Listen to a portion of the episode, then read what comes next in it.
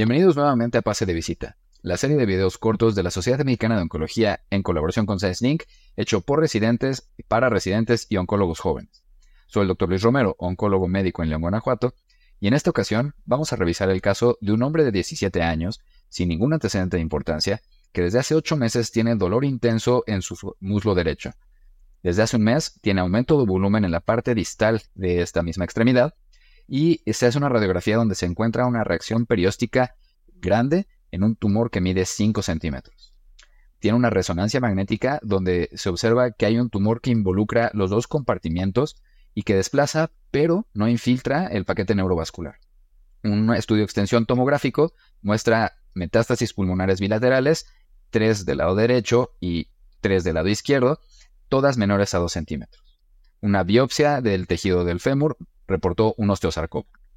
Las preguntas para la doctora Daniela Flores, oncóloga pediatra del Hospital Infantil de México Federico Gómez, son ¿Cuál sería el tratamiento de inicio para este paciente?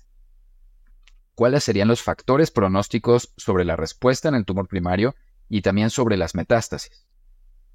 Y finalmente, si este paciente no tiene buena respuesta al tratamiento, ¿qué sería lo que ofrecería usted como tratamiento en una segunda línea o más adelante? Gracias. Y respecto a la primera pregunta, la neoadjuvancia aquí va a ser lo principal. Según el protocolo Euramos, que es el que mejores resultados tiene, la base es eh, con tres fármacos, que es cisplatino, doxorubicina y metotrexato en altas dosis. Y posterior a esto viene el control local, que también va a ser una parte fundamental en el tratamiento, para después continuar con la quimioterapia adyuvante con los mismos fármacos. Este protocolo ha demostrado una supervivencia general a 5 años del 54% en pacientes metastásicos al diagnóstico y del 71% en pacientes no metastásicos al diagnóstico. Y en cuanto a los factores pronósticos, lo más importante va a ser la presencia o no de metástasis al diagnóstico en el paciente, así como el porcentaje de necrosis que se logre con la neoadjuvancia. Hay otros factores que también toma en cuenta el protocolo, que van a ser la localización del tumor, si está o no axial, y el volumen, dependiendo del tamaño, que el punto de corte es 8 centímetros. Otro factor muy importante es la intensidad de dosis que se logre con la quimioterapia neoadjuvante para lograr este porcentaje de necrosis que va a ser algo muy importante. Y respecto a la tercera pregunta, hablando de si el paciente tuvo o no una buena respuesta. El mismo protocolo nos menciona que podemos utilizar ifosfamida y etopósido. Sin embargo, la toxicidad suele ser muy alta y también se han propuesto otros esquemas como gencitabina y docetaxel. Hablando de los osteosarcoma y recordando su fisiopatología, lo, están implicados muchos genes y las vías de señalización suelen estar activadas, por lo que ahorita en estos momentos están en fase de estudio 2 eh, y 3 ciertos medicamentos multicinasas que son el sorafenib, el embatinib, el apatinib, por mencionar solamente algunos, pero estos solamente están en fase de estudio y todavía no tenemos resultados. Las preguntas para el doctor Eymar Cruz, cirujano oncólogo pediatra del Instituto Nacional de Pediatría, son: ¿Este paciente pudiera ser candidato para una cirugía preservadora de extremidad? Y con respecto a las metástasis, ¿cuáles son los criterios que se consideran para resecabilidad y qué tipo de abordaje quirúrgico podría proponer en este caso.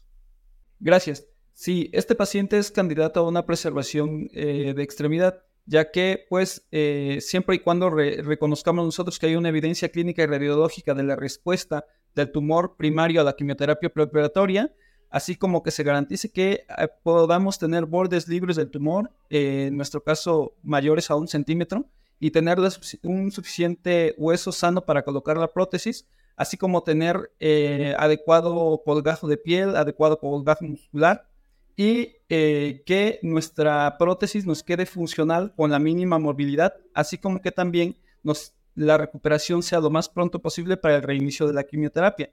Eh, otro de los criterios con el que cuenta este paciente es la ausencia de una invasión del paquete neurovascular. Es importante tomar también en cuenta el entorno familiar en el cual el paciente debe estar de acuerdo y debe querer adquirir la prótesis y que este, en caso de que tenga fractura, el paciente eh, tenga consolidación después de dos ciclos de quimioterapia. Eh, los tipos de reconstrucción que se pueden, que se pueden usar específicamente en este, en este paciente, pues el más usado es una endoprótesis tumoral eh, con la cual eh, el paciente se le garantiza una sobrevida de entre el 69 y 78% de posibilidad a 5 años. Ahora, en el caso de las metástasis eh, pulmonares, tiene criterios de resocabilidad.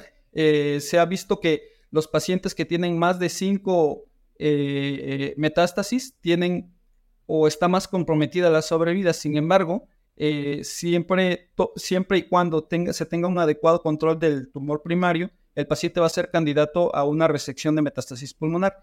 En este caso, eh, lo que nosotros eh, realizaríamos sería una toracotomía posterolateral, puesto que el paciente tiene pocas lesiones, pensando en que en, futuro, en el futuro el paciente puede tener recaídas y en el caso de que tenga mayores lesiones, podemos ofrecer otro tipo de enfoques como es una toracotomía en almeja. Gracias. Para finalizar, la doctora Farina Reguín, oncóloga pediatra del Centro Médico Nacional 20 de noviembre, nos dará un resumen y conclusión sobre el caso. Bueno, como ya lo vimos con el doctor Cruz y la doctora Flores, este es un caso complejo.